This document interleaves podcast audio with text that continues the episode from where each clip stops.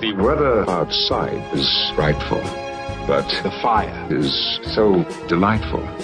And since we've no place to go, make it so. Make it so. Make it so. Hello, everybody. It's Paul and Liam here with a Spotlight public service announcement. We know you're just dying to get started with this Christmas special episode, but we just want to let you know ahead of time there may be a little audio hiccup with this following episode. Uh, it does sound like we're recording in the bath, which is odd because we're in the bath right now, aren't we, Liam? And Yeah, it sounds normal. We certainly are. Sorry, I was just looking for my rubber ducky. What we would ask is that you listen to this episode with Christmas spirit in your hearts. You got to remember, this is a special bonus episode of the podcast. This is our Christmas present to you. So we thought we'd make sure that the sound was extra shitty. No, it's it, it, it's absolutely perfectly listenable. We've got lots of lovely clips as well to you know remind you how bad it sounds most of the time. But I've heard worse on far, far more well-established podcasts. I won't name and shame them. As I said, we just wanted to warn you ahead of time. It's not up to our usual fantabulous audio quality. and away with the show.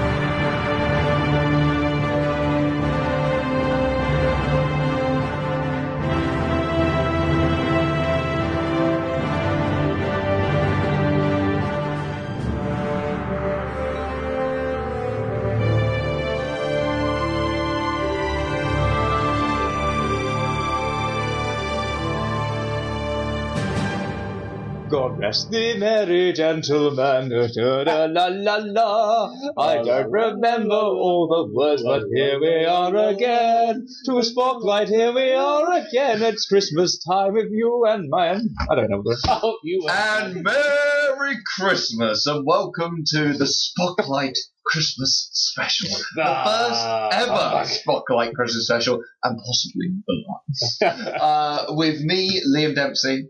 And me, Matt Brothers. Hello. And me, the ghost of Christmas now, Paul Wilson. um, we're here today to talk Star Trek and Christmas. Something that isn't actually that related, probably because Gene Roddenberry's vision of the future was kind of very non-religious kind of place. There isn't actually many Christmas references in Star Trek, and there's no Star Trek Christmas special. Something we'll try and rectify later in this episode. Was he just a bit of a Scrooge Mate, well, I mean, that would make the He's perfect there in the writer's room, like. With the uh, yeah, refusing to give the writers Christmas Who's Day one off. of the Who's one of the other head writers? They come in. It's like, oh, excuse me, sir. Like, Get out of here. uh, well, it- actually, that makes a perfect connection with the main point of discussion today, which is 1999's Hallmark TNT production of A Christmas Carol, starring It's none other TNT. it, TNT, uh, starring none other than Sir Patrick Stewart, Jean Luc Picard himself. Now, a lot of Star Trek fans have adopted this as the official Star Trek Christmas special. This movie. Yeah, this movie. Okay. Because of the fact that This is there rather than no- watching Star Trek Generations again. This is Yes, yeah, because there's no proper Star Trek Christmas episode. There are Christmas references within Star Trek, which uh, you know we can talk. It's funny. I actually found a article online from TrekMovie.com, very good uh, website, called Holodeck the Halls, with kind of like running down the kind of Christmas references in Star Trek. Now, Nothing I- is going to top that name. I've got to say that to be honest, like about five out of ten of them are a stretch. Uh, you know, they're not really anything to do with Christmas. It's kind of picking out really more kind of like a few religious aspects and stuff like that, and going, oh, well, it's kind of it's sort of Christmassy. Like somebody with Um, red and white one. And number and number one is what we're going to discuss today, which is the Patrick Stewart Christmas Carol. Um, but the other ones on there, the ones that are count. the, the ones that are legitimately uh, Christmassy are Dagger of the Mind, which is from the original series. Don't know if you any either of you have seen that. is it season one? Uh, season one, um, I it's have the seen first ever mind meld episode. Yeah, and I can't. I don't remember any Christmas. Well, ones. there is a character called Doctor Noel in it who is actually an old love interest of Kirk's Yes. hooked up with after the science lab Christmas party. so I mean that's interesting. It shows that there are still Christmas parties in Star Trek. Land. Don't you remember? The Science Lab Christmas party? Yes, I remember. You draft Yes, ten? Yes, I remember. So that's one of them. Uh, the the other- time of year just is meaningless in deep space. yeah, yeah. There's Death Wish uh, from Star, Star Trek Voyager, which I've seen. Oh, that- Charles Bronson special. it's one of the Q. a Santa hat. It's one of the Q episodes, and in that there's a moment where Voyager gets transformed into a Christmas tree ornament. It's a lovely little thing, actually. That's really. I want one for my Christmas tree. Uh, so it all light up. If I had my micro yeah. machines, we could actually. Yeah, it is, it is, a bit Uh, micro. be a ship in a machines. Bottle bit moment, micro yeah. machines. Ship in a ball. Um, the, the next one is the one that you mentioned, Paul, Star Trek Generations, where we do actually see Picard celebrating Christmas with his fake family in the Nexus. Yeah. Uh, so that does actually That's almost happen. as sad as this. and bringing us round to Christmas Carol in Devil's Due uh, Next Generation episode, we actually get Data uh, on the holodeck pretending to be Scrooge. A slight disorder of the stomach makes them cheats.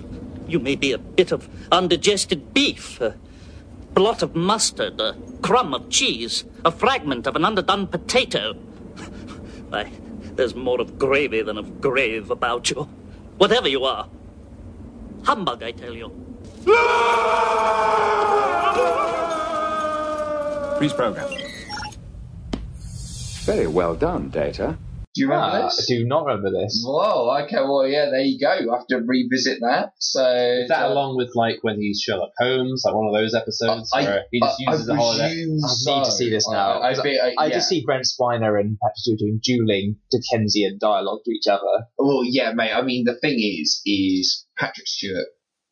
The reason this movie, uh, television movie, ended up happening is because he'd done a series of one-man shows of Christmas Carol uh, on Broadway in the West End, uh, performing and playing up to 14 characters, I think, of doing Christmas Carol on stage. I very, can't picture Patrick Stewart doing Tiny Tim. very successfully, little and that's how this came about. Okay. Um, and he's like, I demand to play all 40 characters. Yeah. so this is um, a Hallmark This is Patrick production. Nottingham. I don't know if you remember. Did you uh, watch kind of like uh, the Hallmark films that would come on each Christmas? Like this, this was one of them. There was. Do you remember Gulliver's Travels with Ted Danson? Does that I, ring a bell? yeah, rings a bell, but I know that the Hallmark channel, like, is just, it's very kind of, you know, it's a lot of these Christmas TV movies. In fact, there's Christmas TV movie channels literally Yeah. 24 hours a day. Yes, cookie yeah, yeah. There Yeah. was definitely a, a, a period where Hallmark were kind of like drilling out these every year where they would have a bunch of kind of British fests in them mostly kind of thing, you know, big productions or what felt like big productions at the time. Yeah. Uh, they did know. Merlin with Sam Neill. Oh, yeah, I remember that. Um, Mm. You know, a lot of these, and they were always on Christmas on Channel 4 kind of thing, like usually on Boxing Day or know something what, like what constitute big budget then, like Gormenghast and things like that, where you Yes, probably yeah, look at it now and go, huh? Oh, Gormenghast is very good. I'd, I'd recommend that. Like, uh, but yeah, no, uh, there was a lot of these, and this was one of them. And now we've watched this all together today, First which is something. ever. Yeah, I think this is the first Yeah, time ever we've watched something all together that we end up discussing on the show. We usually watch it separately, uh, but we decided to all get together. We're all here in Christmas hats, uh, sipping on port, um, and we decided to get together for a Christmas viewing. So, first thoughts. What do we think of 1999's Christmas Carol starring Sir Patrick Stewart? Well, I think, you know, we, I think we need to let everybody know what the story of A Christmas, no, we don't, do we? yeah, well, I mean, this is the thing we No, should say. uh, everybody knows. who doesn't know. well, firstly, you just well, you begin with the original Muppet, read a Christ- Muppet. Christmas Carol. then, if you're interested, there's a The there's a you know novelization of the film. It's quite it's a little bit different, but there's like you know. Funny Uh, enough, that came trust- before the Muppet movie. I don't know how that happened. yeah, it's weird, isn't it? Well, I think mean, we like, just yeah we were talking earlier about like everybody's first Christmas Carol, and this was Muppet version was the one we we always sort of grew up on. It's difficult to kind of shake that. Yeah, you Well- said on some of the opening establishing shots of London, you think, you know, just missing little Muppet This is the around. thing. I it wasn't my first version. I did watch Alastair Sims' uh, Scrooge. I think it is called Scrooge rather than Christmas Carol. I think. Uh, nineteen. Yeah, yes, it is. yes, it's called Scrooge. Uh, nineteen fifty one. I Yeah. think, mate. Um, and uh, my dad introduced me to this version, black and white. Alastair Sims starring as Ebenezer Scrooge, um, and it's extremely good. Uh, it's very, very good adaptation. But then a couple of years later, um, you know, when I was about eight or something, like Muppets Christmas Carol came out, is it 92? 92, yeah. 92, so I've been seven. I went to see that, uh, I think with my grandmother, I think, uh, took me to see that. And, uh, yeah, I, I mean, it, it, Ricky Gervais once said, how do you improve the greatest story ever told? Just add Muppets. So I'm And- waiting to see them do the Bible. then. yeah, yeah, yeah. And, you know, I, I think The Muppet Book of Genesis. it's true. I mean, Muppet Christmas Carol, I kind of think has become the definitive Well, th- well, version this is, somehow. This is the thing. It's a great telling of Christmas Carol. It's a great Muppet movie. It's a great musical, and it's a great Christmas film. so the you four all things. nail all those. And it's one of like McCain, Kane's, Kane, Kane. Okay. yeah, Kane, yeah, Kane's top McVitie.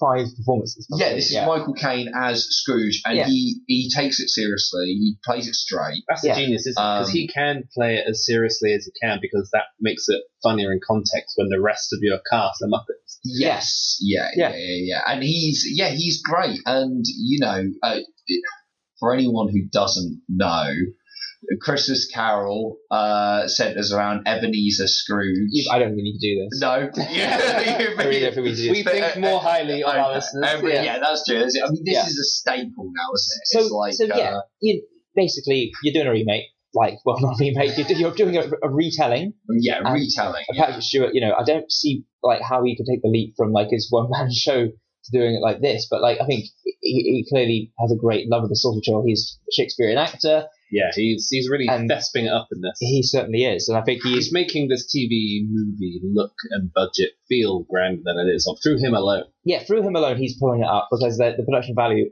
like it does wane at times. good. It's not good. I mean, Um, he is he, he is fantastic, isn't he? Mm-hmm. I mean, I, I, I think he's brilliant. Oh, I think he, well, I think he has some very good idea. He has some strong ideas about how to play certain bits, which kind of do stand out in against like the other, uh, you know, dramatizations of this. Like his learning to laugh again in the. I knew scene. you were going to say that. Yeah, Yeah, Right, right at the end, he kind of looks like he's choking, and it's him like finally laughing. And I think that I don't know if that's in the original like text, but that is like seems to be something an interpretation that he wants to bring. I to it. believe it is. Yeah, it is in the original set because in the Alastair Sim version, it is similar in terms of not the the, the performance that he gives Very of literally looking as if you know he's having a Connery or something, and then turning Connery, Sean Connery into and then turning into laughs is kind of very much his own. Can be dispelled. They will be. I know they will. Ah!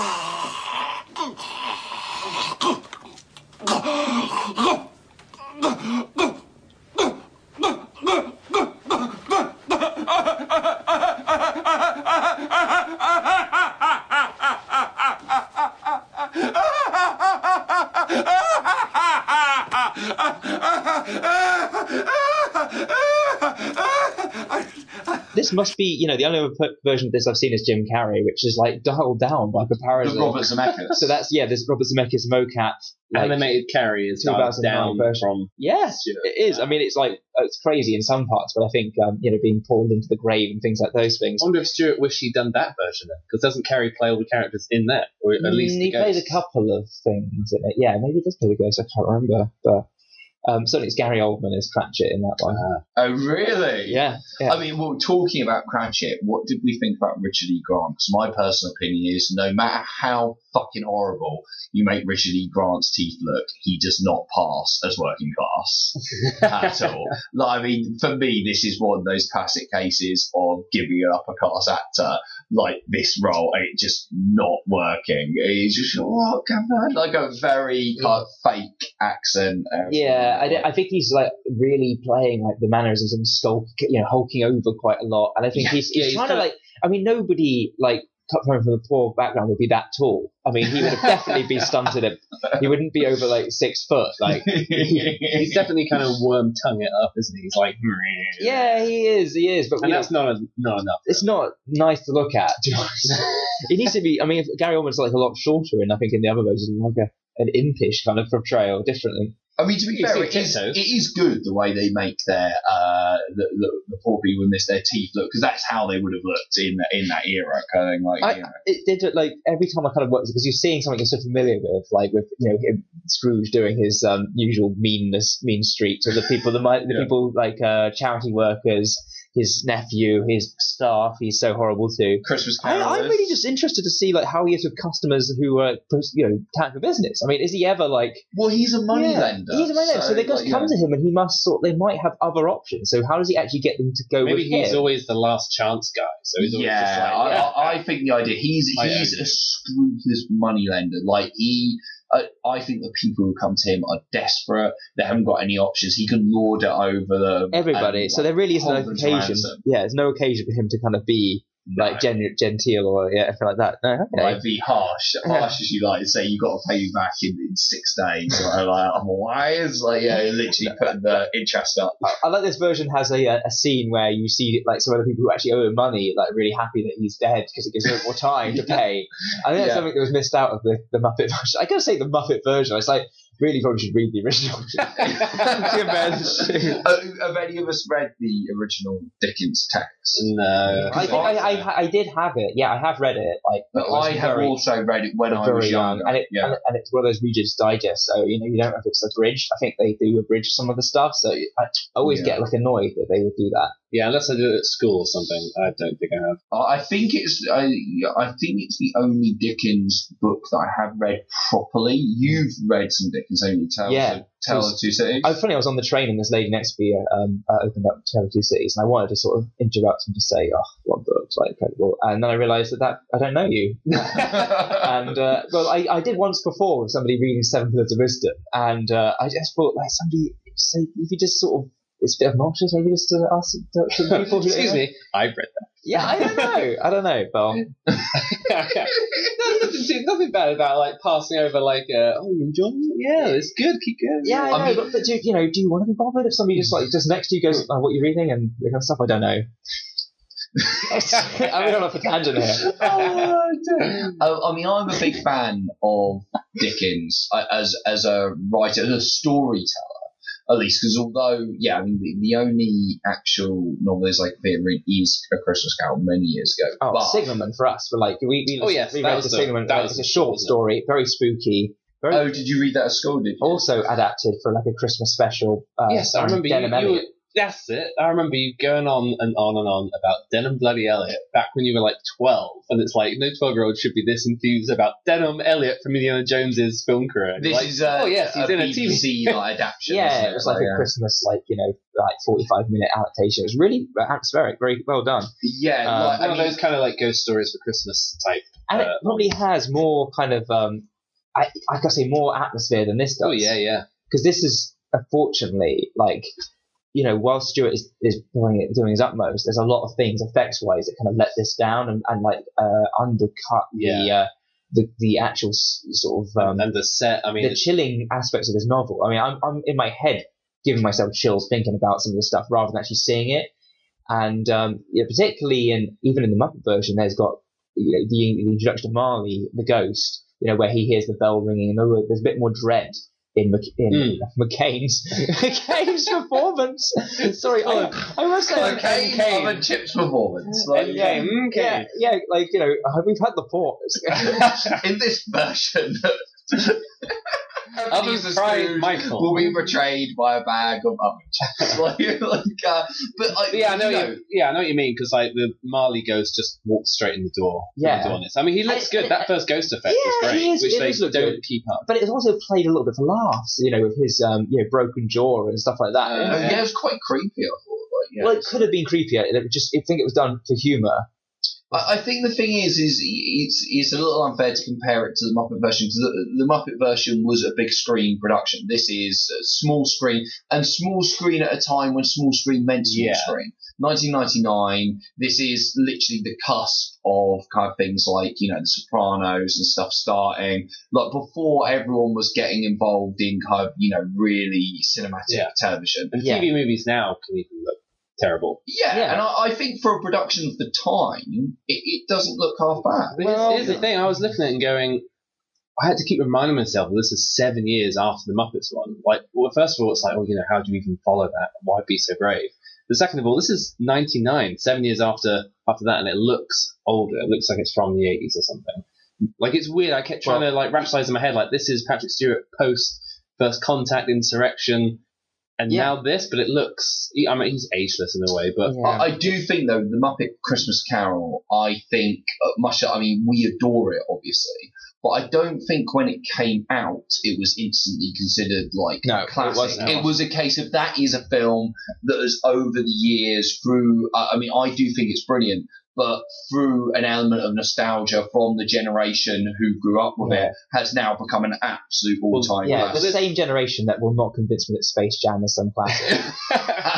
yeah, but I mean, Muppet Christmas I Well- genuinely do think is brilliant. Well, this is like, the yeah.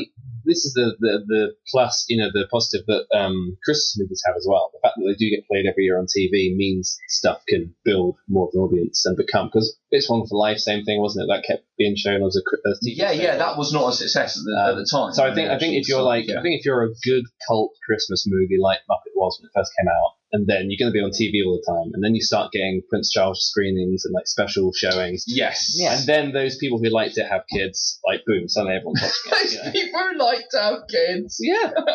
if you were like, you know, 18, 19, 20 in 1992, yeah. you got, Yeah. you got kids, uh, kid age. I was gonna say, like the, the first Ghost, uh, A Ghost Has Passed, looked more like a villain from Blake Seven, than, uh, you know, than, than actually Ghost Has Passed. I think this is the one that's mo- most difficult to render on screen, and um, you know, they were really cutting edge effects to, to re- realize it was a puppet in um, the '92 version. But this is um, basically, uh, uh, you know, some guy. He's to just got a bit of a glow, hasn't Yeah, he? a good glow, which they forget to put the effect on every other shot. Did you notice that? No, I didn't. pretty much every other shot they forgot to put the glow effect on him. Um, After a while, they just gave up, didn't they? And he was just like, no, there was ev- no, it was still was every other shot. Like um, just his Although I must say, I I think, despite the fact that yes, obviously this looks decidedly low budget eh, when compared to today's like television fare, I do actually think there was some imaginatively um, done shots. and transition. in, in, and yeah, in regards to the special effects, there's a bit where I think that both you and I noticed, Paul, when there's kind of an appearance of a ghost in a tile Yeah, on the don't- wall. no, I don't see those in Topps tiles. Um, and there's also a bit where he looks out the window, Oh, and yeah. the's an almost like, like tab- Ghostbusters tableau of ghosts like across the Somebody thing. get me the And, Ghostbusters. and I, I, you know, I do think those those shots are quite artistic. oh yeah, no, the, that was the, like the, the someone souls. bust like- open the fucking like container unit. Yeah, yeah, were- yeah. yeah, yeah, yeah, exactly. And um, you know, Sign right, going out of business. And also, I mean, it, it's but you mentioned when we were watching it that uh, there's a scene where Scrooge flies around with the Ghost of Christmas Present, I think, while there's a, a rendition of Silent Night, and they're kind of going to there's a lighthouse and then there's a ship. Yeah. Uh, we were saying like, oh, we could have cut this and actually saved some money. Well, apparently, um, that scene is that those scenes where they show that are the scenes that are almost always omitted from every other adaptation. They are from the book, and literally this is the only version that shows them. Apart from there's one other one that does it, and so That's kind of ironic because yeah, it's the most ambitious sequence. Yeah. you're like, come on, you're, you're the TV version. and they actually, you know, they Yeah. they push the barrier. I mean, I think this is did. I think this is meant to have kind of more of the Dickensian dialogue than pretty much any other screen adaptation. Like, So you think it's pretty close to the text? Yes, yeah, I think this is meant to be like remarkably faithful. The um the three ghosts, they canonically have an appearance? Because it seems like they always have a different design in every movie. Well, it's the thing that getting the design of the But first they one is based on something the that set? only Zemeckis would say he's closest to it. Right. Because, like he said, with like his CGI, like he can actually Right, render he it do like it, how so- it's written in the book. I thought But it just you looks like the it looks like the dog from Nightmare Before Christmas. Yeah, I, I Zero. Thought, Zero. I thought you meant when you said that, do they canonically have an appearance? As in, do they appear in the book? In the book, like, Oh, yeah, the book no, no, I mean- literally, he just sees Marley, he goes to sleep, gets up, hey, Merry Christmas. we talk about dream casting. Like uh, I think the Ghost of Christmas Past should be Tilda Swinton. Oh, yeah, yeah. Uh, yeah, yeah, But yeah, then it's yeah. like you know uh, when you get to Fezziwig, I was like I was Richard Griffiths like uh, price too high. You've got the cut price, but you know not pound for pound. Ian, Ian Ian. Ian Ian yeah. McNeice, Who does- Churchill in Doctor Who. Does a brilliant time actually here. Like yeah, he's great. he brings a lot of life to it. His Um, comedy song. takes no convincing to like do anything though by uh, but um you know and then you've got like uh who I was expecting like why is Brian Blessed not available for like Yeah, Christmas present I mean that's just a missed opportunity because he'd been like well he's like peak Brian Blessed in 99 he was Boss Nass You can basically get any tall, large actor like Brian Blessed, Robbie Coltrane. He, Robbie he was Coltrane. another. This could have been, yeah, pre Hagrid. Get the Hagrid in. Yeah, yeah, very true. Uh, and we've also got Dominic West. oh yes Pre McNulty. Mhm. Um, this is, he's playing Fred, isn't pre he? Phantom His, Phantom Menace his nephew. Is he in Phantom Menace? Yeah. yeah oh no this might be just after No, actually he isn't famous. Well, Yeah. this is 99, so, So he same. would have- he would have shot it by uh, then yeah. December 5th, 99, this was broadcast. Yeah, so I- after Phantom Menace I looked because I figured, oh, you know, how young is he in this? But he's 30 in this. So he's aging very well. Yeah, yeah, I mean, I Because I was thinking, looks- like, oh, kind of late 90s Dominic West. What is he going to be? Like early mid 20s? Like, no, he's 30 even in this. But a late bloomer I think that's bloomer. a, it's good it's Yeah, I mean, I think he, he's he's great in this. He's totally in the spirit of the film. Yeah, he? very smiley. very yeah much. so I think he's- he's No, great the foil. yeah, he's one, probably one of the best like uh, supporting players in this film. Yes, I, I completely agree. Really? Because, like I say, I do think. He comes out with a lot of credit. Actually, I think he's probably the, the best thing in it outside of Patrick Stewart. yeah, Yeah, I, mean, I I, do think E. Grant is is miscast, and Yeah, uh, I can't. I couldn't get. Yeah, I couldn't get to him. but, Uh, but West is is really really great. He's kind of just full of kind of Christmas cheer, isn't he? And he's that's what he needs to be. I, I always think there's a missing like link in the story though. You know, you go from like Scrooge as a boy who's been left behind by his dad, goes to the Fezziwig's party, he's having a right old time, and then in the next scene he's a conservative. Yeah, well, he's suddenly dressed all in black, isn't he? Yeah, but there's a big gap before he becomes a Tory boy. Like, he looks like he's joined the First Order in the new Star Wars films. but, but it's like when did you like forsake like you know all your things and uh, value money above all else? yeah, what was the turning point? Yeah, what you was it that made that. you Yeah, because all she does is say you've changed. Like you've changed. Obi Wan was right. but it is very true in the sense of yeah, and not only that, but she doesn't really give him a chance to kind of turn his back. She just kind of says, "Oh no, I free you from your obligation," because they've obviously got engaged, and she's Yeah. just like, "No, I'm, I'm leaving you, mate." Basically, it's a very Victorian way of saying I've made a fucking massive mistake with you, and uh, Also, I always thought it was so bizarre how long it takes Scrooge to realise that he's the one who's dead. Hmm. In oh, the- yeah. Oh, in I, I didn't pick that. I thought he knew straight away. But Yeah. they, they do that in it, that is a thing that's from the book. It's it's Yeah. not a case of they've put that in here every time. He's just like until he actually gets some confirmation. He's like, "What? That was me they were talking about." Yeah, so we're putting Dickens on blast. Like- Like, yeah, yeah, no, I, I do think. Dickens, you have. Because there's I that bit where, like, the people are saying, oh, he's dead. That means we have longer to pay back debts. Surely at that point. You're like, come on. like- Well, also, he oh. doesn't recognise his own belongings as well in the in the basically the fight. the Rag and Bone Man Well, scene, the, yeah. well, the seven minute long cash in the attic segment. I mean, talking talking about Rag and Bone Man, I really did think that Patrick Stewart's performance in this was slightly modelled on Wilfrid Brambell from Steptoe and Son. There's loads of bits where you go, man. Like, I think they're very much Yeah, he does- re- yeah. reminiscent of Old Man Steptoe. Well, he Yeah, had so yeah. many great like comebacks, like Bob's. Like earlier on, when Dominic West is saying "Merry Christmas" repeatedly in his face, he's just like "Good afternoon, Merry Christmas, Good afternoon."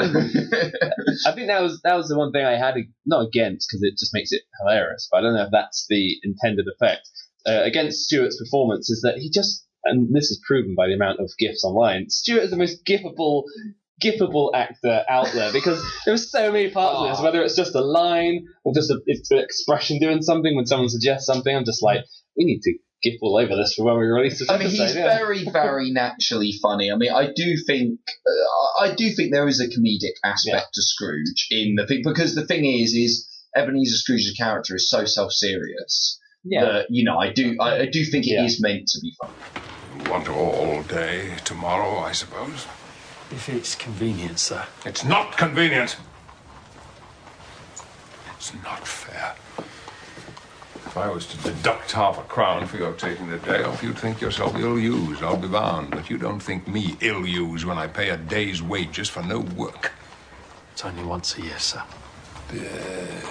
And the tone of this film was as well. It's very, you know, played straight. Yeah. So I think because of that, anything he says in his voice, which is a funny voice, let's be honest, like becomes funnier. Well, it's- Everything it's, else uh, is so straight. It's a theatrical voice, Yeah. isn't it? And this is a theatrical production, given that well, it's it's rooted in the stage Mhm. because that's how it started. But also, it was adapted uh, by Peter Barnes, who's an Olivier Award-winning playwright in his own right. Wrote The Ruling Class, famous play. Uh, which starred Peter O'Toole uh, in one of its uh, most famous runs. It's actually still being performed today. Uh, James McAvoy did a run a bit in the West End in 2015, um, directed by David Jones, who also mostly directed for the RSC, the Royal Shakespeare Company. So this is, a, you know, this is very much rooted in theatre, very prestige kind of feel to it, I think, but uh, perhaps just not quite got the budget No, to kind of realise that. But there is a, but Well, there the is a lighting is- to it. Yeah, I suppose there is in, in like terms of who you know the ca- the people in there, but not in the camera work or No, it's no. very kind of stagily lit. I think it's you know, a lot of scenes are overlit and the key lights mm. are really kind of obvious. And um, so can tell yeah, it's done at Ealing Studio. It's just like, you know, Yeah, like, it's, it's like a two stage. it does feel like Blackadder's Christmas special. Yeah. Like Yeah, yeah, but well, Blackadder's Christmas Carol. Christmas Carol, It yes, is, uh, Cameron. it is, yeah, yeah, yeah. Um, yeah. you know the evil Jawa. Like I mean, I'm oh sorry, I mean the Christmas uh, is yet to come. yeah, Um, did- does not did stand you up, 'cause find it weird that he's got human hands. mm, I know because I think it does human hand in, in every, every versions as well. But like, I don't. I think in um. but uh, let's let's let's move on before we can to just actually the children hiding under Yes. the cloak. Oh yeah. Oh my god. So Uh, this I mean, is a scene but I that's did not the, expect. That's the Christmas Present. present ghost that he's hiding under. Isn't Oh it? yeah, yeah, yeah, yeah, yeah, yeah. yeah. There's, Before we get on to the last, There's a moment where the, the uh, Ghost of Christmas Present wears a robe, and there's a bit where it's kind of slipping off him. It's all. well, we all of were it we off. had our eyes firmly on his chest, which was exposed, and really hoping for a like a Christmas nip slit. But then But- he kind of opens up. Well, his no, bottom he says he says, "What is that bulging underneath your in your pocket, sir? What is that, sir?" And it turns out it's a couple of children. Yeah, literally children, street urchins, like literally on their knees, on their knees, like going underneath his coat. I mean, it, and they can't run out of there. In, in Uh, no, They he pulls them back. They ain't Get getting nowhere. get Well, they- back under there. They look really feral, like they were like Well, zombie kids. Well, Yeah, they not zombies. surprised after sucking that. I, I just think, um, uh, well, one of them's got like a broken hand, haven't they? Um, yeah. yeah. Oh, I can't rub it any longer, sir. You've been down there the whole time. That's why the, that's why the ghost would come so The pale. whole duration. Just draining the life out of me. Yeah, he's aged terribly by the end, doesn't he? Yeah. Uh, They, they, they kid, it sucks his life off. Because it's just strange, like, oh yeah, by the way, kids in the mirror. I also Bye. think, I do think it's one of those things where it's like if you're being slavish to the book, I assume this is a section that's not oh, I, you got to assume that's Yeah, and it's like you don't have the production value or the you know the Yeah. look to all the this time off. to explain. you know, really because yeah, exactly. It's like it's it's an image that probably is probably best left on the page. It doesn't translate to the to the, the video version of this, Yeah. and you can't do it right because these kids they're not great actors, and neither are any of the Cratchit children. To be fair, Mm-hmm. um, you know they're kind of snarling, but it kind of just feels like they're at play. Really, there's nothing. The, the makeup's not good enough to kind of make it horrifying. It just is a what the fuck moment, really. Yeah, Um, completely. and I, I think you, you're completely right in terms of when you are being savage to um, a text. I think you do have to make sure that you can actually Do it justice, off. And yeah. not everything written down works on screen. Hence, some books being called unfilmable. I mean, like you know, and clearly Christmas Carol is filmable, but because it's been filmed many, many times. But you've got to do it in the right. Yeah, yeah. I think that's the thing that you could say in the Muppets credit as well. It's like they kept all the bits that do work on the screen. There's nothing in there that kind of go, actually, this Mm. feels out of out of you know tone, or you know, this is kind of where there's a few tonal shifts in here where you've got some really random stuff happening, like the the cyclone and going to the Mhm. ships and stuff like that. But it's you know, it's all very well and good on the page, but it doesn't work here. Um, Yeah.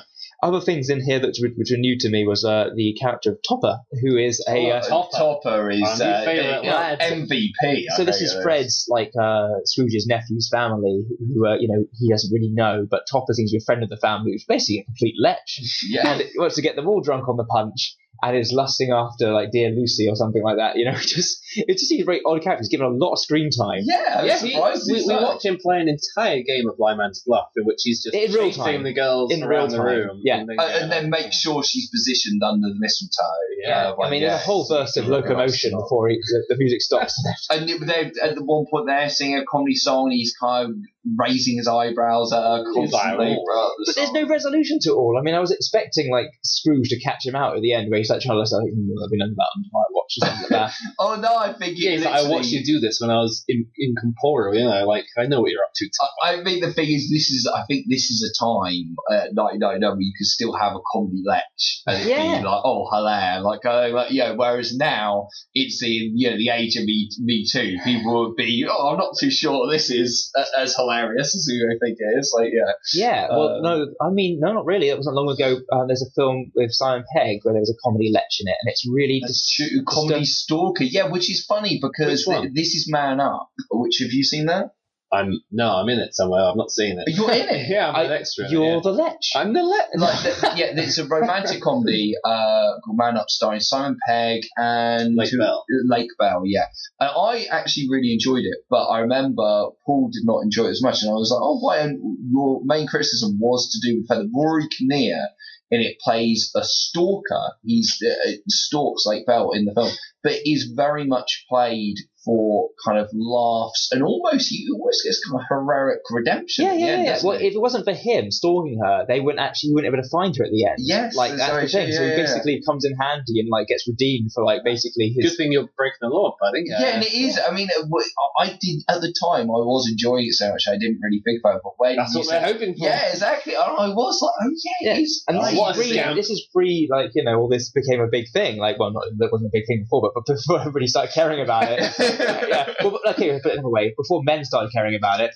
yeah, I mean, it's, it's weird. Like you know, I, so I do, I, I do agree that I think now there probably, and you know, that's even that's what 2014 Man Up was or something hmm. like that. Yeah. Like not that long ago, and I think even now there would be Well, some I find the whole, the title toxic masculinity.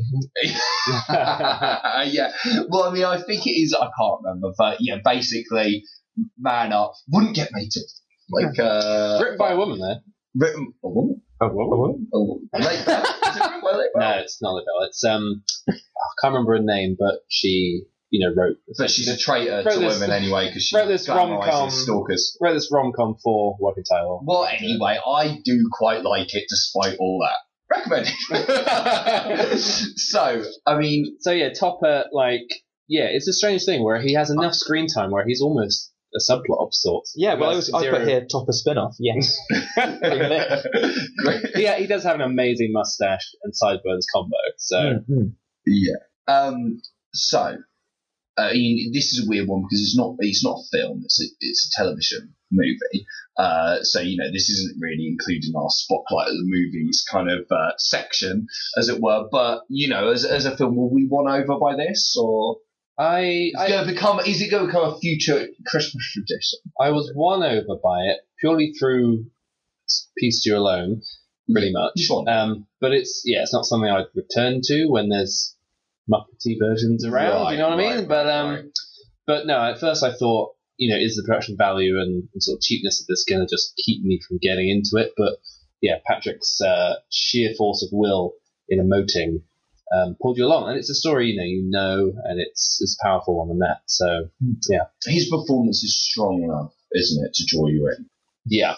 Even Paul though doesn't look convinced. even like we were saying, like you were mentioning earlier about the Ghost of the um, Christmas Future. Mhm. That's what it's called, isn't it? Yeah. Yeah. Christmas yet to come. Christmas yet to come. yeah. yeah. How, yeah, it is just like a school play. It's like just somebody in like a very, Well, it was like our first film. yeah, it looks like our first film we made when we were bloody 16 with added LED eyes and stuff. Uh, so I was like, that that one always has to be kind of the spooky ghost. And it's like, I can see they tried here. Yeah, I, I, I was uh, disappointed because it's like you know they could have even like the graveyard at the end did not like do it for me because I'm, I'm there's something that always gets me about Victorian graveyards and like adaptation of Dickens. If you look at Oliver Twist, where David Lean shoots that like um no, sorry, not Oliver Twist. Great Expectations. The opening scene in the in the graveyard. You've got the twist, the gnarled trees, and that kind of thing. Yeah, there's no Shoot, imagination. There's no imagination to the blocking of that scene, and I think that's It's like the video component to the board game atmosphere or nightmare. Yeah, yeah. It's I've- that kind of level. it does. Yeah, everything's very kind of like short, like Traveling fun fair. focus. Yeah, well, Ghost this, train. Everything's played in lo- in wide shots as well. I think for the most part, there's not. I, that's why I don't think the camera doesn't love Stew in this film. Um, TV movie because it just, I mean, he does some good work, but it's all in the master shot. He doesn't get a chance to punch in and see his eyes enough. Yeah. And I feel like that means his performance doesn't really come across. He's he's he's really good when he gets his close ups. Mm. Uh, you know, but think about that scene in um First Contact. where It says, "How dare you?" Like you know, and it cuts to him close. You know, where she accuses.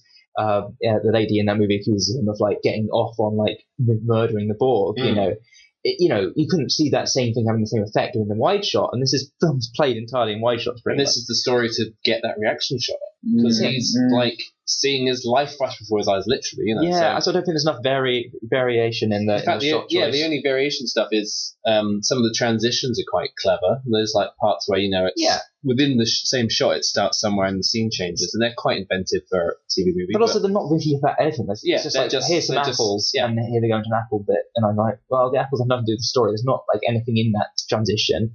Yeah, I feel um, sometimes like there's ideas that somebody came up with on the set that's in the movie, but for like a shot. So the end of the dancing scene, uh, not Fozziewig, that's Muppets, isn't it? Fezziwig. yeah, Fezziwig. Fezziwig, where like there's There's that. like there's the the party in this, the Fezziwig party is like the uh, Snowman's Christmas party in the uh, Raymond Briggs Snowman. Yeah, because there's that shot right at the end where it's quite nice, where it's looking down on them and it's snowing sort of inside. It's quite magical, and then it ends. It's like that's the only shot you ever saw of that.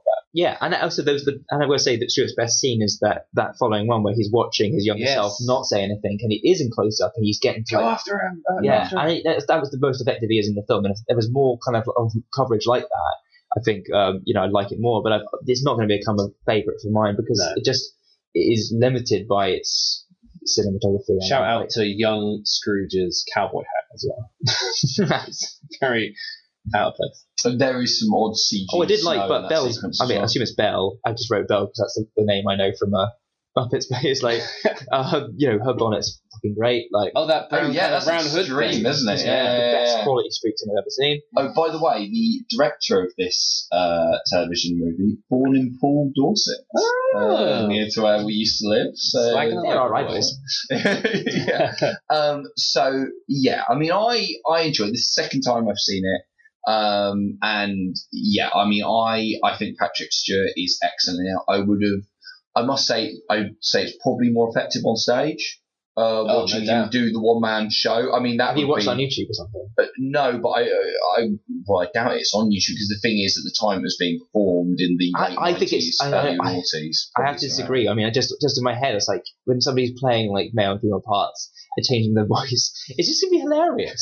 Like, It's just oh, gonna- yeah, it's but gonna- that would be just- part of it. Like, Yeah, yeah. would it though? It's, it's going to completely undercut any dramatic tension. You just like you know. I think PC could put. I do. no, we I, I. I, You're the best actor in the world. Could do I, I do agree that you know male female hearts doesn't usually work, but I think when you're doing a one man show, I think there's more leniency where that kind of stuff is concerned. It's not like you're kind of dragging up or anything like that. You're kind of like leaping about. And I, I do. I have watched plays where they, they people play multiple parts and do it amazingly well. And you know, there's a suspension of disbelief. But I think just Patrick Stewart by himself there, I, I just yeah, for me, you know, I don't think he'd be throwing on a wig every time he plays Mrs. Fezziwig or something like that. Well, we know he embraces his baldness, and Yes, yeah, he does. Well, this is, you know, one of the few bald Scrooges. Like, uh, you know, so. yeah. Oh, yeah, a good opening scene actually. I would say the, the the funeral of Marley was was excellent. I think that was probably my, one of my favorite bits of Christmas Carol 2009. Jim Carrey is there's an interesting scene where he takes the money off Marley's like eyes, like because you put like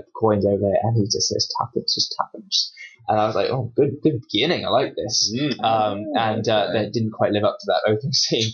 Um, but It must be quite hard to like find new cool little moments like that to put into such a well-worn story. Like, if you did another adaptation now, you're like, what would I put in? What would I Oh, well, they- this has been adapted so many Exactly, times, yeah. and, and not even just in the sense of straight adapts. Uh, you know, obviously uh, Muppets, as we said, but also it's inspired so many variations of the. Uh, sorry, I mean, mentioned Blackadder's Christmas Carol, Scrooged, uh, Scrooge, Mhm. uh, directed by Richard Donner, which I don't like previous previous guest of the show. You don't like Scrooge? No, I find it very uh, ill humoured. I don't like it.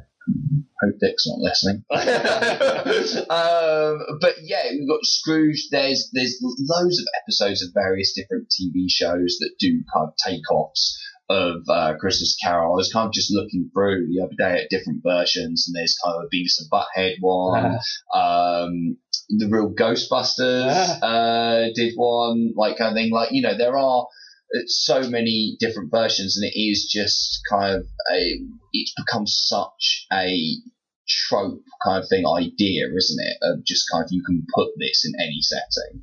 And uh, because Dickens is kind of, you know, now in that kind of annals, almost Shakespearean storytellers. So, and also public domain. Yes. yeah, yeah, that might have something to do with it, maybe. Yeah, yeah. Okay, so, I mean, yeah, as I say, I, I really like it. I think Peace Stew is, is yeah, fantastic. if you're just like you know just sick of singing like uh, It's in the singing of a street corner choir. It's going home and getting warm by the fire.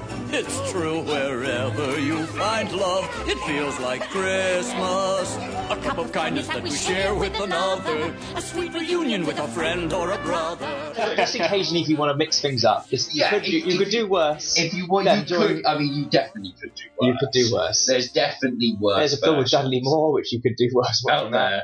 Um, yeah, because it's been adapted so many times, there's got to be worse versions isn't there, than this. Like, uh, I mean, there's the Ross Kemp ITV uh, version where he plays, uh, it's set contemporary, where he plays a loan shark, like in, in a leather jacket.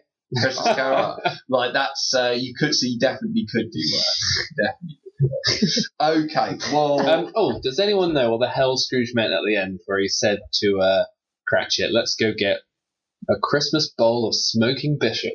Is no, that's that's a, that's a cheese, isn't it? Is it a cheese? oh, is yeah. that what it is? Yeah, just gonna eat a hot like- bowl of cheese? Well, no, because I mean it's, it's not smoking, but it's maybe smoked or like it's just like a. Are you smoke- sure? Because that sounds like He's- when he started saying it's that- cold, like as in we'll get like. Oh, yeah. Oh, I, I imagined a bowl, some kind of bowl of soup. Yeah, he started saying that line and just kept adding more and more words to it. And I was like, "Fuck is that?" Oh, okay. Like, uh, oh, also the other spe- MVP, Turkey Kid. Yes, Yeah. yeah. yeah, Special shout out to the kid who played, um, who he calls over to get the turkey. What a fucking little geek! That kid, You are, well, mate. that that kid, he grew up to. Um, he continues to be an actor today. He's in Nick Love's remake of The Firm. Uh, of course, playing a very geezery kind of like character. Is he You know, still in, in, ginger? in that yeah in that Nick Love kind of like way? And so he totally when you see him immediately, he's like, "You saying what, mate? All You're right, begging okay. him a fucking shilling." No, I got that wrong. It's not. It's not. It's not like a cheese. Oh, looked it up. It's a smoking bishop. It's a type of mulled wine, punch or wassail. There you go. It's especially yeah. popular in Victorian England at Oh. Christmas time and appears in Dickens' story A Christmas Carol. Oh, he made it famous. There you go. Well, there you go. Um, Yeah. There we go. so one thing I wanted to talk about now we've done Christmas Carol, which seems to be held up as the Star Trek Christmas special to be uh, by Somehow. by TrekMovie.com. Through And- and- involvement of Peace Stew Uh, and many others. I, I think it's one of those things where, because of the fact that it doesn't have an actual Christmas special, people just go, "Oh yeah, we'll watch this that." is crazy to me. Like said- I mean, 700 it- plus yeah, episodes of yeah, TV, it's and there mad. hasn't just been one Christmas. It's cr- absolutely crazy because the thing is, This is crazy. It's me forgetting that there was an episode called The Haunting of Deck 12 of Voyager, and we didn't mention it on the Haunting episode. oh man, like I mean, the thing is, is once you've mentioned Christmas in the show, and Dagger of the Mind, uh, which is the one with Doctor Noel in it, is literally like Dr. te- Christmas Jones. It is literally like the tenth episode of season one. So you would have thought in the writer's head, once you've mentioned Christmas does exist in this universe, it's not like it's been outlawed or it's not there anymore. So you would have thought at some point someone would go, let's just do a Christmas episode. But it, it, it just seems bizarre to me that it didn't happen. Yeah. So what we wanted to kind of talk about is what would be our Christmas episode of Star Trek if we could write one. Have you got any ideas? Well, no, I did, uh, just uh, I just quickly mentioned there is a, Christmas reference in Star Trek 2, The Wrath of Khan, oh yeah? Where uh, Scotty says uh, the Energizers lights up like a Christmas tree, so don't give me too many bumps. which means like the wiring on Christmas tree lights has definitely not improved in 300 years. there was a, a Salin special line thrown in, no doubt. like, uh, but yeah, no, See, we, I don't know. I imagine thoughts? I imagine they could do something so like I really love, uh, and this show you know has connections to Trek as we've talked about Futurama. Their Christmas episodes where the premise is Christmas is like an evil time because there's an evil psychotic robot Santa. Like I can see the Enterprise crew. They land on a planet. It's like you know you have Roman planet, whatever Yeah. planet. This is like Christmas planet, and they're like this is great. And then it turns out. So Santa is the head of some evil cult, and they have to take him. Up. Maybe he's an alien, maybe he's a robot, Yeah. and it's them versus Evil Christmas. I can see them doing that. uh, I should mention the honourable mention on this uh, TrekMovie list was the first Christmas episode of Futurama. Oh, there you go. So there you go. I, I think, well, yeah, I think along those lines, um, my one would be just a malevolent god like being masquerading as Santa, Yeah. whips them across to like basically his like um, North Pole, like you know chalet, and they're like basically at his mercy, and he's like you know wants them to stay for Christmas with him, and they're like wanting to get back to the ship, and then he, you know they try and shoot him with the phaser, and the phasers disappear. Uh, they can't contact the ship. Uh, the ship's in a big bauble in space. He's like, Uh, you've all been very naughty. Oh, and Chekov gets turned into a wooden toy, like for a moment, and uh, you know basically does a little like Russian dance, like uh, possessed. This is yeah, I'm kind The of red shirts get resurrected as zombie Oh. uh, Santa slaves. Yeah. well, I, I think it's kind of surprising. What do they get? They get gift wrapped to death. yeah, that's what happens. I think it's kind of surprising no one's done It's a Wonderful Starship. Like, yeah, like, yeah, in in terms of like setting up something where I don't know, like, Well, it's Kirk's alternate life if he wasn't on the on the Enterprise. yeah, exactly, Like, yeah, yeah. yeah, and so you can What have, would happen if Kirk wasn't on the captain? Mm. yeah, Maybe yeah, he turns his back on see it, it. back on him, and like you know, maybe somebody dies on his command, and he feels really regretful about it, and so he decides like, oh, it would be better if I just never existed. And Q comes along, clips his fingers, and goes, I, I was thinking go. exactly Yeah. Q. Q would be the angel coming down, wouldn't yeah, it? yeah, Like, and- yeah. 100%. Q- Q is like an evil Clarence. Yes, yeah, yeah, yeah, yeah. He'd be kind of Trickster Clarence. yeah, he'd be, that's the thing. You could kind of subvert it slightly to make it so Q comes down and he's acting in the Clarence role, but actually kind of Well, he maybe his his intention is to make you really like um wallow in your kind of like despair and actually try and push you into the other side, but then you kind of like Mm. see And actually. Kirk starts seeing the good of his own accord. Well, I He's like, suppose oh, wait a minute. I think Q would always be the Picard like foil, wouldn't he, or um um Janeway, I suppose actually, because I think I think he did a few episodes with Sisko, but I don't think. he did do a few on DSI. Yeah, I think him and Janeway had a quite a fun, fun little run actually, because there was this one where he like he wants her to be his surrogate. I surrogate think there's mum. a slightly flirt, flirtatious Yeah, aspect yeah. to their relationship. They had a nice, yeah. and you know, a unique relationship outside of what the Patrick Stewart Q Q, uh, you know, scenario was. Plus, you know, as I did mention, Death Wish, which is one of the Q episodes, already has a Christmas reference in it. So, Yeah. you know, Q is all about the Christmas. So yeah, I, I could see the '60s version. I could see the more recent like Trek series version, which would be more of a like yeah Q Q inspired one. But I think the original series would definitely be whipped across to a planet where something. I, I think that's the thing is, I think in my head, when I imagine the idea of a Star Trek Christmas special, I instantly imagine Kirk and Spock and McCoy and all those kind of characters more than the other characters. Like you can imagine them when it says about Kirk, uh, you know, getting together with some girl after the science hour Christmas party. You can imagine that. Yeah. It's harder to imagine the later, more straight-edged like characters kicking back for kind of yeah doing that and kind of you know and I always get imagine I don't know of like uh of Scotty kind of accidentally dropping the uh, cruise Christmas bonus credits or something like that and a Klingon picking them up and deciding not to tell him uh, yeah that causing the whole it's on full starship kind of problem You maybe could, you could do a Voyager one just because you have Neelix in the kitchen. He's doing the Christmas. Yeah, the Christmas dinner. Yeah, yeah, yeah, yeah. I kind of think it's, and also in my head, I kind of instantly, if there's a Christmas special, I think surely Tribble should be involved Yes. somewhere. Yeah, they kind of think about. I think you bring in for the Christmas episode. New Tribbles episode that's just all Christmas based. Yeah. Well, I mean, One- the- one person opens a present and it's one, and then The thing is, on Star Trek Discovery, they could do this now, but I kind of feel like they Star Trek weirdly has kind of missed the boat on doing the classic Christmas episode because it feels like something weirdly that pretty much every other American show of that era did do a Christmas episode every single year, and Star Trek was the only Yeah. one not doing. It. They it. have multiple years and multiple shows to do it Yeah, on. yeah, yeah, yeah. But now that doesn't really feel like something a show would do now, does it? in terms of like outside of something like Doctor Who, which has a Christmas special every year. Although Well- even that's stopping now. Well, maybe it might come back because you mentioned earlier off mic about, um, or it might have been in the previous episode, uh, about Sabrina, the new Sabrina show. That's having a Christmas special standalone it? drop. Yeah. Wow. Okay. See, because I kind of thought actually Netflix, which Could Star Trek. Discovery shows in the UK, Yeah. like um, I mean, Netflix who gave us a very Merry Christmas. yes, Yeah, they are doing their Christmas movies. Murray's second insult to Christmas, according to Paul, like uh, after Yeah. Scrooge. Yeah, yeah. Well, because I mean, I do like Scrooge, um, but yeah, very Murray Christmas was not. It was dog shit. I mean, it is it, just what the Like, what even was was that? it? Uh, well, I think the problem with this, I think this was a time when Netflix was all about try get the hipster viewership, wasn't it? Yeah. And they just thought Bill Murray Christmas, everyone would be sold.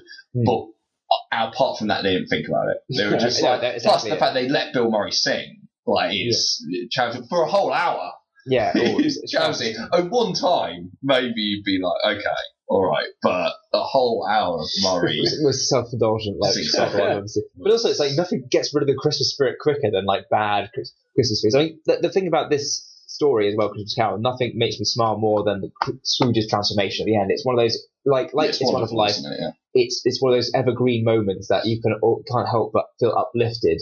No Mm. matter how rocky the kind of descent into kind of like you know self pity and like you know up, you know upset has been, the revelation of like feeling good about yourself Mm. again. It's like that's And if you wish to know the measure of a man, you simply count his friends. oh McCain. oh man, yeah. No, I mean, it, but I think there should. Well, I'm still rooting for Star Trek Christmas Special. So this is my. Uh, I think we start a Well, petition Let's to go the one Star step Trek further. Discovery Star. Trek Christmas movie.